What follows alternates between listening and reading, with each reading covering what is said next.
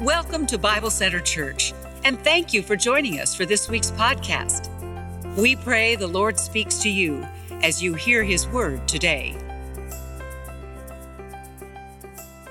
Hey there, Bible Center Church. It's good to have you back. Welcome back. Those of you who are joining us in person, those of you who are joining us on TV or online, it's so good to have you with us as well. If you're new, I'm Matt. I'm the lead pastor. I'd love to meet you after the service. I'll be down front uh, right out when the service is over, answer any questions you may have, uh, pray with you if you have questions about what it means to be a Christian. Would love to talk with you about that as well. I want to open today with a story about how I use technology incorrectly. Or maybe I should say how technology allowed it to affect my heart uh, in a way that it shouldn't. So, my son and I love to play Fortnite. I've talked about that a few times. If you're not sure what Fortnite is, it is a massive online multiplayer video game. I, I like to tell moms who are skeptical about Fortnite that it's a lot like a, a paintball, only digital, right? So there's no blood, there's no guts, there's no gore, which is why I like it. Uh, everybody is a hologram, and whenever you get shot, you technically just get deleted, right? So that's my justification when I'm looking in the eyes of a mom about why I let my son play Fortnite. Anyway, uh, so I love to play Fortnite with him. And we have this set up upstairs. We have two TVs, two Xboxes, two different accounts and uh, don't judge me, but we, we set kind of perpendicular, almost back to back, and uh, we try to play, if not every day, at least every other day. We have a lot of fun. And I found it's a great opportunity to talk with him. Boys, I'm finding, don't really like to talk face to face, they like to talk kind of like side to side. And so we can play for a long time and have great conversations. He thankfully allows me to play with his friends. He has a couple of friends, a number of friends who play, but there are two that I seem to play with mostly. One of them is a kid named John, and I love playing with John because John has an Alexa. And John, in the course of playing, John will say something like this Alexa, give us a battle song. And out of the blue, like over Caden's TV, over my TV, this uh, battle song starts. I still haven't figured out how Beyonce equates to battle song, but anyway, so we have a lot of fun. Uh, there's another kid we play with named Noah. Noah is Mary Beth Malcolm's son who plays and leads a lot here on the platform, and I love Noah. Now, Noah has such a tender heart. He knows I really stink at Fortnite. He knows I stink. And so Noah, like, will give me supplies and give me extra bullets and give me health. And he's like, let's wait up for Pastor Matt. I love, I love playing with Noah, right? So four different TVs, three different houses, four of us are playing together, having a good time. One night I was playing after Caden had gone to bed because I was trying to get better. I'm just f- afraid that one day he's going to get to that age where he doesn't want to play with dad anymore because dad stinks. And so I'm trying to make sure that I can like hold my own so I was snuck upstairs and was playing and thinking nobody would know, you know, because it's kind of cheesy for a 41 year old man to be playing Fortnite. Some of you are like, no, not really. But anyway, so I'm playing by myself, and I didn't know that Caden's friends, who hadn't yet gone to bed, could see me playing online. Right? And so I'm playing, and all of a sudden, over one of the, the speaker of my TV, it says, Pastor Matt Pastor Matt. It was Noah. He knew I was playing and he wanted to connect. So, anyway, here recently, we had finished dinner. Caden had finished his homework, and we went upstairs to play for about an hour before it was time to start getting ready for bed. And, and so, as we're playing, again, he's at his TV, I'm at my TV. I'm running across the field, and I'm really trying, I mean, really want to be good at this. It's so hard the complexities of life. So I'm running across the field. This guy out of nowhere has a pump shotgun, shoots me from behind a tree, and I die. Okay, actually, I get deleted, right? I get deleted. And, and so it totally frustrated me because out of nowhere, one shot, he got me. And out of my heart came a word that should not come out of a Christian's heart or mouth. I'm, no, don't judge me, but I'm not going to tell you what the word is because some of you might say that's not a cuss word. Others of you might say, I can't believe you would say that in front of your son. E- either way, I knew as soon as I said it that I shouldn't have said it, and I look over at Caden to see if he heard me. His eyes were like this big. Dad! And I, I first thought for a minute, well, maybe I can like get my way out of it. There was no getting out of it. I was like, buddy, I'm sorry. He goes, you need to sit there and think about what you said. You take a timeout from Fortnite, and I'll tell you when you can play again. So, what did I do? 41 years of age, father of three, husband for 21 years. What did I do? I took a timeout and I sat there and I thought about what I did and I waited till he could tell me to play again. Eventually, he did let me play again. And just so you know, I repented to the Lord and repented to my son. That's a kind of a benign example of how technology can somehow affect us negatively. But let's face it, technology has both positive and negative effects on us. There's blessings and there's cursings to using technology. And so, what I want to do today is I want to rise above the typical sermon you might hear on technology. I, my goal today is not to tell you how much screen time you or your children should have. That's a whole other message or a whole other lesson. Uh, my goal today is not primarily to te- talk about what you should or shouldn't say when you're playing Fortnite with your son, right? But my goal today is for us to see the supremacy of Jesus Christ over all things and that we would bring all of our gadgets and all of our electronics and all of our, our digital world under the supremacy of Christ. And we would begin to ask ourselves, Am I living for His glory or not? That's my goal for today's message. So let's go ahead and dive in. Titus chapter 2. Titus chapter 2 and verse 11. The grace of God has appeared that offers salvation to all people it teaches us to say no to ungodliness and worldly passions. Now, right there at the beginning of the message, we see how the gospel applies for salvation and for transformation. Almost all of the messages here at Bible Center Church are primarily to believers. Ephesians chapter 4 says that the church is called to be equipped for the work of the ministry. And we, the church, go out the other six days a week and we lead people to Christ and we share the gospel. So the church gathering for 2,000 years has been primarily for Christians. However, you know this if you've been in our church for any length of time. Every Sunday, I want to introduce you to the gospel if you're not yet a follower of Christ. If you're here and you're someone's guest, you're our guest, and you're not yet a follower of Jesus, our goal for you today isn't a list of do's and don'ts. Our goal for you today is to trust Jesus Christ as your Savior. Jesus died on the cross for your sins. He was buried. He rose again the third day. Jesus lives and he says, Whoever calls on my name, whoever calls on the name of the Lord will be saved. The invitation for you isn't to join the church, isn't to get baptized. The invitation to you is to trust Christ. And if you're not yet a follower of Jesus, I pray right now in your heart you will believe the gospel and be saved. But the gospel is also for transformation. He says it teaches us to say no to ungodliness and worldly passions and to live self controlled, upright, and godly lives in this present age while we wait for the blessed hope and the appearing of the glory of our great God and Savior, Jesus Christ who gave himself for us to redeem us from all wickedness and purify for himself a people that are for his very own, eager to do what is good. These then are the things you should teach. Encourage and rebuke with all authority. Do not let anyone despise you. Here's today's big idea. We boil down to the entire message to this technology is a gift from God when used within the guardrails of grace. Technology is a gift from God when used within the guardrails of grace.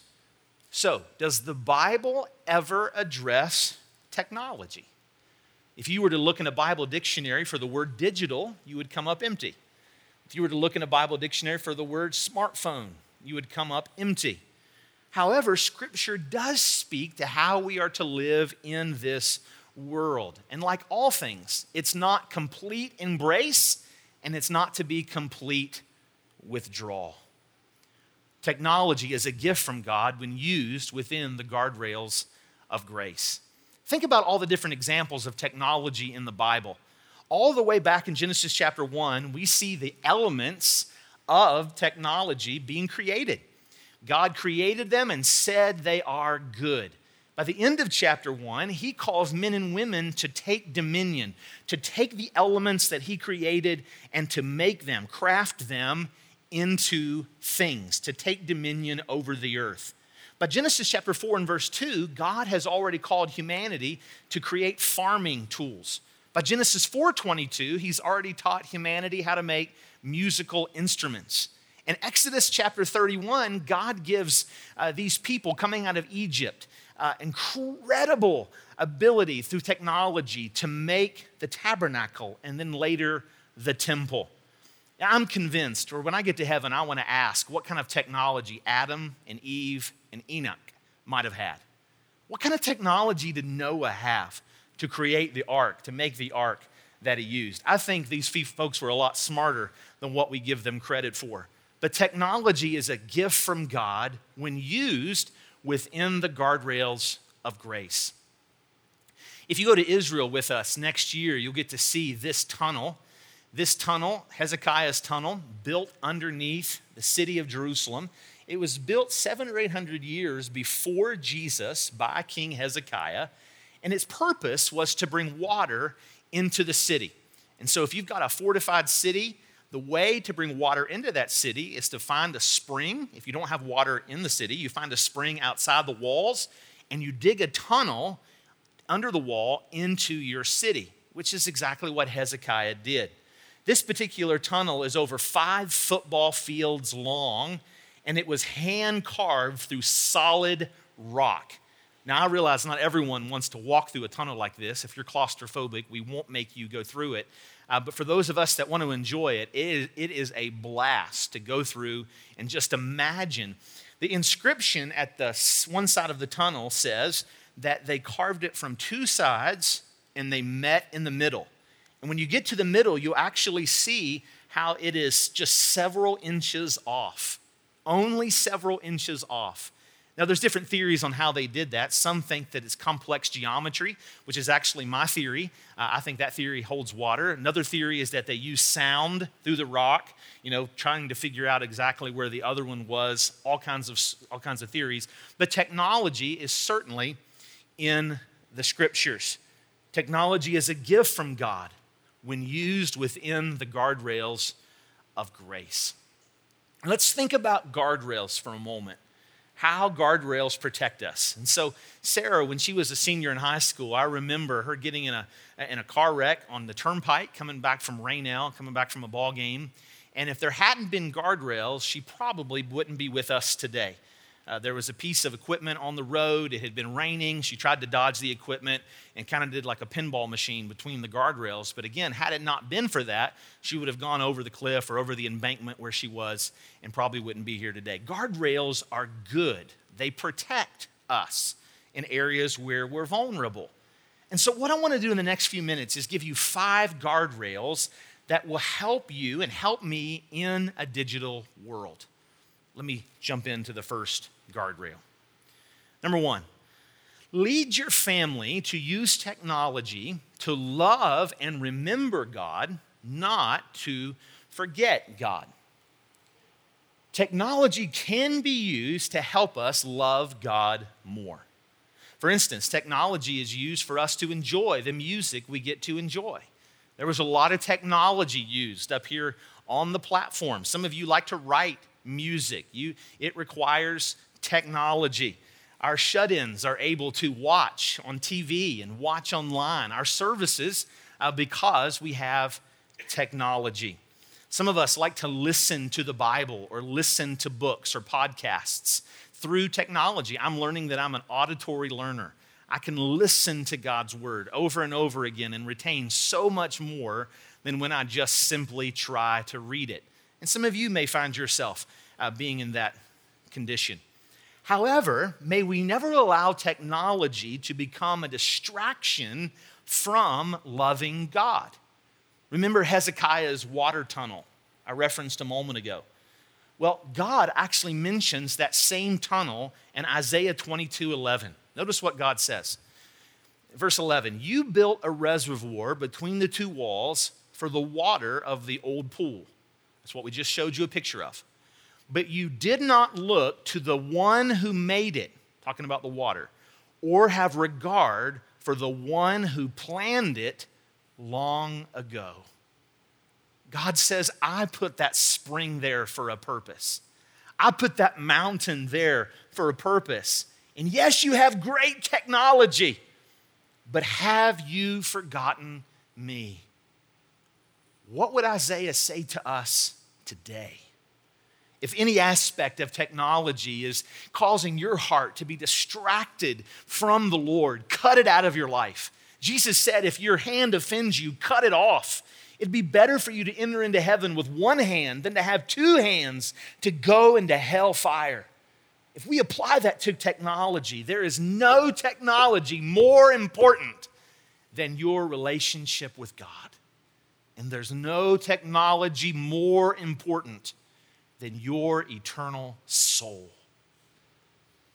Lead your family to use technology to love and remember God. Number two, second guardrail lead your family to use technology to love and connect with others, not to isolate yourself from others. Use it to love and connect with others, not to isolate yourself from others. Think about how technology helps us connect with the people that we love. Right? Think about cell phones. Some of you remember your first cell phone. Anybody have a bag phone? Are there anybody in here? Anybody here remember the old bag phones? Okay, a lot of you had a bag phone. I remember the first time I saw a bag phone. I was at a family reunion in Clay County, West Virginia. And one of my dad's cousins brought a bag phone. We thought he was hot stuff, man. I can still remember taking my hands as a kid and like going around the phone, like surely there's some kind of hidden cord, right? We were primitive in those days. But he had this huge bag phone. It looked like he was going to call it an airstrike in Clay County. It was huge. Another one of my friends who, who we called the rich friend, he had a car phone. And you could call on my friend's car phone, but you had to talk less than 60 seconds. Because if you talk more than 60 seconds, he got charged. And so, like, you could call your girlfriend for 59 seconds and had to get off, and then you had to call again, right? Every 59 seconds. Believe it or not, that was the world we lived in. But thankfully, technology connects us in a lot of ways. Some of you grandparents are able to connect with your grandchildren through technology. Even social media is a gift in many ways. It allows us to connect with people through the week, find out how others are going, pray for one another, to have good debate and discussion. Those are beautiful things. If you're looking for a strategy for your social media, Jesus gave us one about 2,000 years ago in Matthew chapter 5 and verse 3. He said, Blessed are the poor in spirit, for theirs is the kingdom of heaven. Blessed are those who mourn, for they'll be comforted. Blessed are the meek, for they will inherit the earth. Blessed are those who hunger and thirst for righteousness, for they will be filled. Blessed are the merciful, for they will be shown mercy. Blessed, he goes on to say, the rest of the verse Blessed are the pure in heart, for they will see God. Blessed are the peacemakers, for they will be called children of God for those of us who have social media, here's a, here's a good set of questions. These are in your notes, but things you can ask yourself. Do I use social media only to brag on myself or to brag on others? Do I use social media to only share my happy days or am I ever vulnerable about my not so happy days? Am I known for responding gently or aggressively? Do I exude emotional and mental stability, or does my feed reveal an unstable person? On social media, am I a pot stirrer or a peacemaker? Do I reflect Jesus or do I reflect being a jerk? These are great questions for us to evaluate and ask. Some of you are maybe are thinking about how you can use technology uh, to bring your family together. Again, this message is not for how you can somehow run away from technology, sell your cars, go riding horse and buggies. That's not my purpose. But here's some examples that uh, may help you of how you can bring your family together with technology. First, if you're going to watch TV, try watching TV with somebody else. I'm not saying it's wrong to watch TV by yourself, but just try. Invite somebody to watch TV with you. If you're going to play video games, try to invite somebody to play with you. If you're going to do video chat, uh, think about video chatting with family and friends who may enjoy seeing your face. Have family game nights and take turn choosing the game. Help your kids find apps about things they're, they're passionate about. Have a basket, perhaps, to put the devices in at the dinner table so you're not tempted. Try going to a restaurant and ask the family to see how long everyone can go without touching their phones. Have times when you turn everything off. Maybe it's a day a week, or maybe it's a vacation. When my girls were little, they used to say, no phones, no texts, no, no phones, no pewters, no texts, no shaving. Pewters was when they were real little. That's what they called computers. Dad, no phone, no pewters, no texts, no shaving. You're like, why no shaving? Because evidently for little girls, for dad to shave, I guess it just took an eternity, right? When they wanted to go somewhere. So, whatever that looks like for you, try it and see what kind of unity that brings to your family. Imagine what God can do if we took this to heart. Guardrail number three. Guardrail number three. Lead your family to use technology to build character and virtue, not to trigger temptation or activate anxiety. Ask the Lord to help you lead them towards character and virtue. Now, there's a number of character traits mentioned in the scriptures. There's the fruit of the Spirit love, joy, peace, long suffering, gentleness, goodness, faith, meekness, discipline. Against such, there's no law.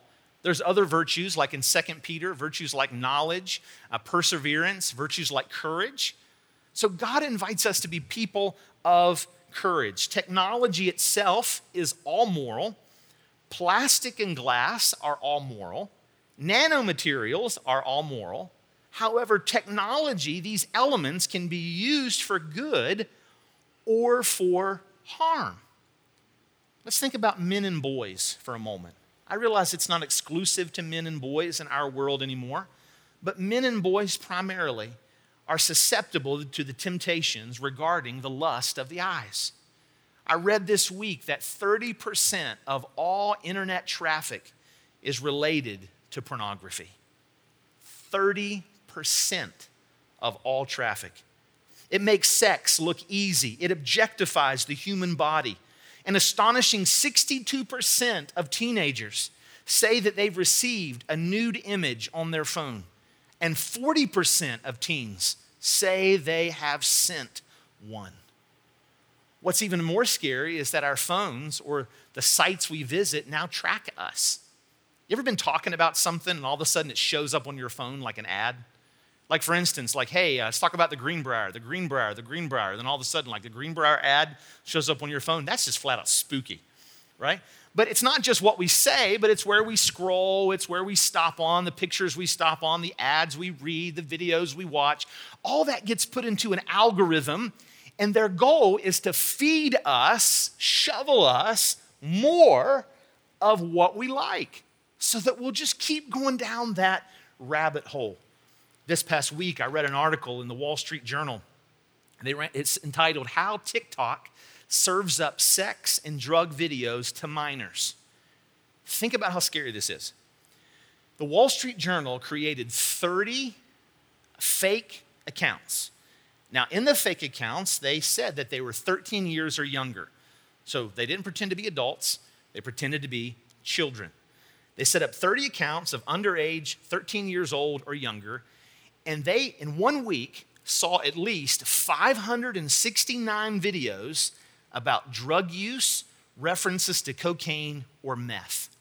That's one of the TikTok accounts saw over 100 videos, just one account, 100 videos recommending paid pornography sites and more.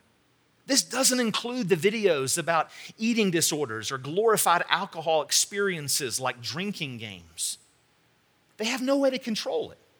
That's why, if you heard of Facebook was going to come out with Instagram for kids this past week, and they put the brakes on it. Thankfully, the pressure, I think, of this Wall Street article actually caused a little bit of pressure. The reason is they cannot control it. You can put all the filters in place on your children's devices, and kids are so smart they can still figure out a way around it. Women and girls, in particular, not exclusively, but women and girls in particular, young ladies seem susceptible to digital temptation regarding comparison, jealousy, and anxiety. The effect of social media on young women is staggering.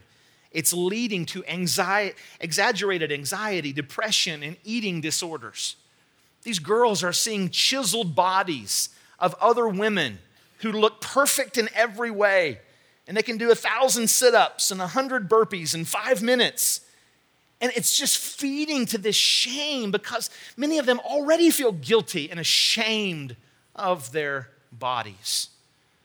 I really appreciate what one psychologist from San Diego State University said. If you believe that R.J. Reynolds should have been more truthful about the link between smoking and lung cancer, then you should probably believe that Facebook or Instagram or Snapchat should be more upfront about links to depression among teen girls.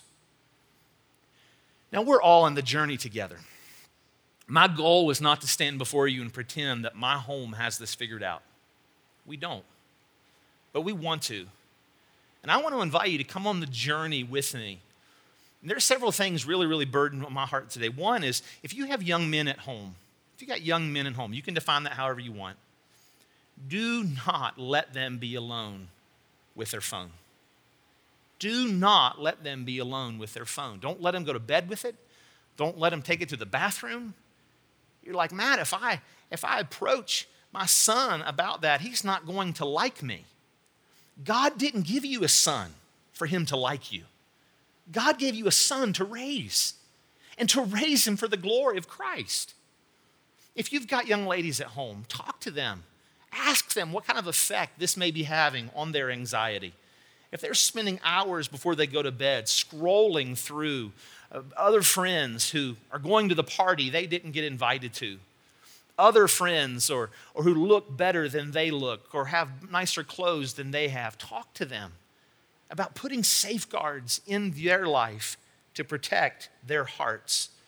Facebook, Twitter, and Instagram and Snapchat can be wonderful tools for connecting with others, but they can be very harmful tools if they're out of control. So I urge you, lead your family to use technology to build character and virtue, not to trigger temptation or activate anxiety. Number four, guardrail number four, lead your family to use technology to flourish in all aspects of life, not to waste what you have. How do we define flourish? Well, flourishing is much more than human happiness. Uh, flourishing according to uh, botany or dendrology, refers to rapidly growing or thriving trees. I just put this picture on my desktop uh, just to remind me I want God to help me flourish more than I'm flourishing. Flourishing in psychology refers to a state where people experience positive emotions, psychological and social functioning most of the time. In the Bible, flourishing refers to overall shalom, overall wholeness, to be at peace with oneself, to be at peace with others, and to be at peace with God. Psalm 1 is the psalm of flourishing. In life, flourishing is something that affects us physically and intellectually and socially and emotionally and spiritually and financially and sexually and occupationally and environmentally, even with our families. Flourishing is all about leading a balanced life. In other words, there's no part of us that's fighting against another part of us. Don't you want more of that? I want more of that. Technology can be great, a great way to help us flourish in many areas. Some of you, I see it on your arm, you use an Apple Watch to help you flourish physically, right? So you make sure those rings are closed every day. And if they're not closed, I see you running up and down the street, you know, at midnight, making sure you get that ring closed. That's a beautiful example of how technology can help you flourish. My uncle is at Cleveland Clinic right now, and uh, he's having a procedure for his heart. I'm so thankful for the technology of our local hospitals and places like Cleveland, the technology that helps us flourish. But ask yourself these questions in what ways am I using technology to help me flourish? And in what ways could I use technology better to help me flourish? What an opportunity we have as the people of God to use the tools that God has given us to flourish. Number five, and lastly, in closing, show grace to other families who might choose to use technology differently than you do. Show grace to other families who might choose to use technology differently than you do. Now, a message like this has certain dangers to it.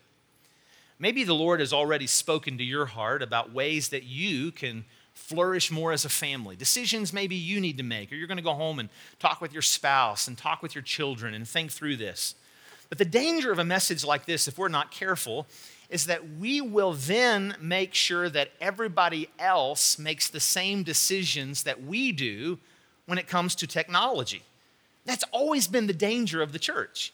If you go back 2,000 years to the book of Acts, what were they fighting over? They were fighting over preferential issues, right? One person would say, Look, this is, this is what the Lord showed me that's right for me, therefore it's right for you too.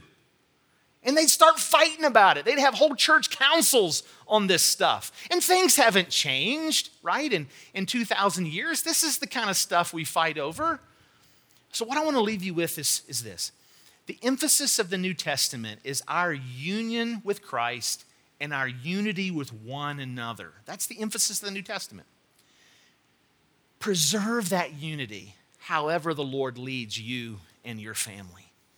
Romans 14 has been on my heart, and I want to read it. I want to read it to you.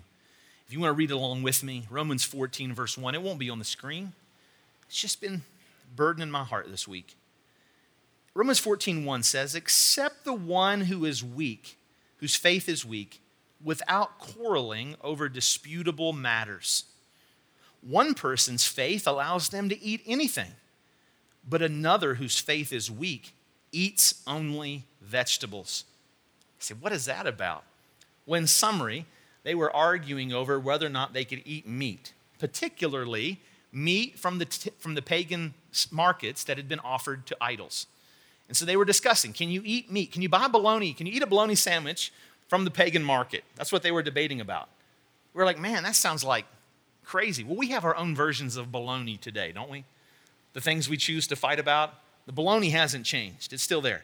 Verse 3 The one who eats everything must not treat with contempt the one who does not. And the one who does not eat everything must not judge the one who does, for God has accepted them. In other words, it's beautiful when people have different standards within the body of Christ. I love it. I love all the different standards revealed in our church. It's beautiful. But it's dangerous when person A points at person B and says, You have to have the same standards I do. In other words, for instance, maybe person A says, It's wrong for me to have Xboxes in my home. It might be wrong for them to have X. Maybe there's some temptation. It may be wrong for person A. But that doesn't mean it's wrong for person B to have Xboxes in their home, right? So he goes on in verse 4, he says, Who are you to judge someone else's servant? To their own master, servants stand or fall. They will stand, for the Lord is able to make them stand. Each of them should be fully convinced in their own mind. Verse 7 None of us lives for ourselves alone. None of us dies for ourselves alone. If we live, we live for the Lord. And if we die, we die for the Lord. So whether we live or die, we belong to the Lord. Verse 10 You then, why do you judge your brother or sister? Or why do you treat them with contempt?